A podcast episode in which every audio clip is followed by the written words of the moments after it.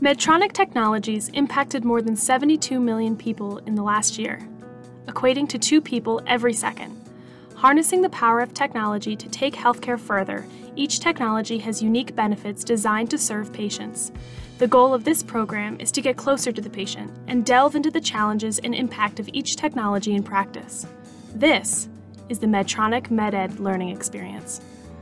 The SonarMed airway monitoring system should not be used as the sole basis for diagnosis or therapy and is intended only as an adjunct in patient assessment. Medtronic's medical education programs are offered to provide attendees education on FDA cleared indications and use of our products when applicable. The contents and conclusions of the following program are solely those of the speakers unless otherwise cited. The speakers are responsible for all content and any necessary permissions. The speakers received funding from Covidien LP, a Medtronic company, for this speaking engagement. For this segment of the series, a discussion on unplanned extubation in the NICU. We will be discussing uses of the DOPE mnemonic in the NICU. To help answer this question is Nikki Davidson, a master's level trained nurse who works at a level 4 NICU in a dual capacity role at the bedside and in quality assurance and process improvement. In the modern era, the DOPE mnemonic is a friend of the NICU nurse and of the respiratory provider and is used whenever troubleshooting the airway of an intubated patient who is decompensating. DOPE stands for displacement, obstruction, pneumothorax, and equipment failure. Before we go any further, I would like to share a quick anecdote about the origins of the DOPE mnemonic. As the story goes, in the 1950s, plumbers and oil workers used a chemical sealant called pipe dope to repair and seal their broken pipes. They also used the phrase, don't forget dope, to remind them to apply the substance while also helping them to remember their troubleshooting checklist, which was pipe displacement, pipe obstruction, pneumatic pump to check for air leaks, and equipment failure and testing hydraulics, etc. Well, one day, the plumbers fixing a broken pipe in the OR were discussing their dope mnemonic in front of the anesthesiologist, as well as his residents and staff, one of whom reportedly later applied the mnemonic to troubleshooting the intubated airway. Or so the story goes.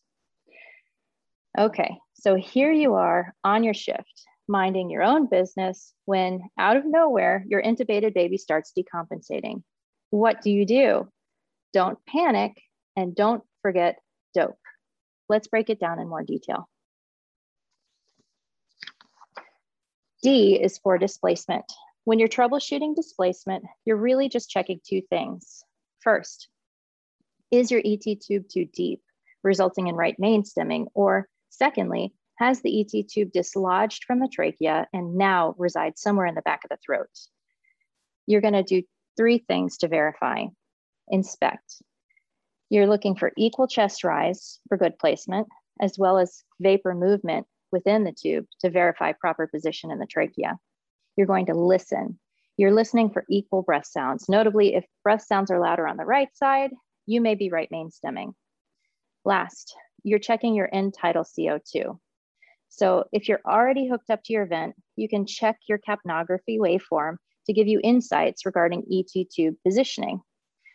If you look on the slide on the right corner, uh, there's a capnography reference, which shows a flat waveform scenario. If you have a flat waveform scenario, you may suspect an unplanned extubation has occurred. The other way to test is to use a colorimetric CO2 detector to confirm the presence of CO2, hence your inferred position in the airway. And I was always taught uh, it's good as gold or yellow is yes. O. O is for obstruction.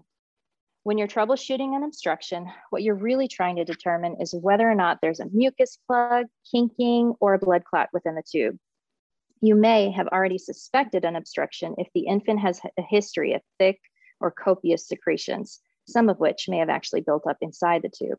But you're essentially relying on getting a good change of shift report for that one, or having already been a primary caregiver for the patient and having already known this about them. If the infant's saturations and heart rate stabilize after suctioning, you may have successfully navigated the challenge and resolved or even prevented an obstructed ET tube. However, it should be noted that success in this endeavor will be dependent on your suctioning skills. P is for pneumothorax. Pneumothorax is a tough one. It's really a process of elimination until a chest x-ray can be obtained. In the meantime, it can be a bit nebulous. For example, say I auscultate and only hear breath sounds on the right, but not the left. Based on that information, I can't say definitively if I have a left-sided pneumothorax or if I'm right main stemming. Troubleshooting steps are gonna be similar to those of displacement, with the additional step of transillumination for smaller babies to check for a collapsed lung.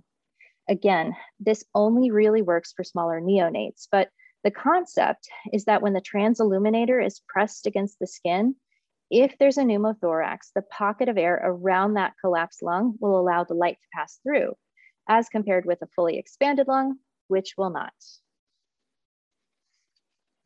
E is for equipment failure.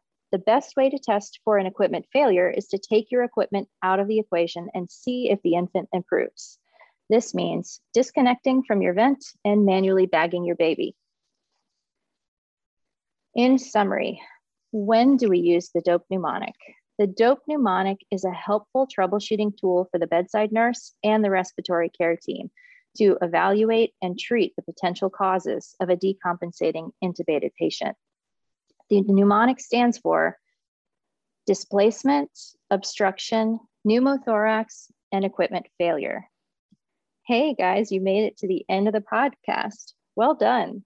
Thanks for tuning into this installment regarding uses and function of the DOPE mnemonic.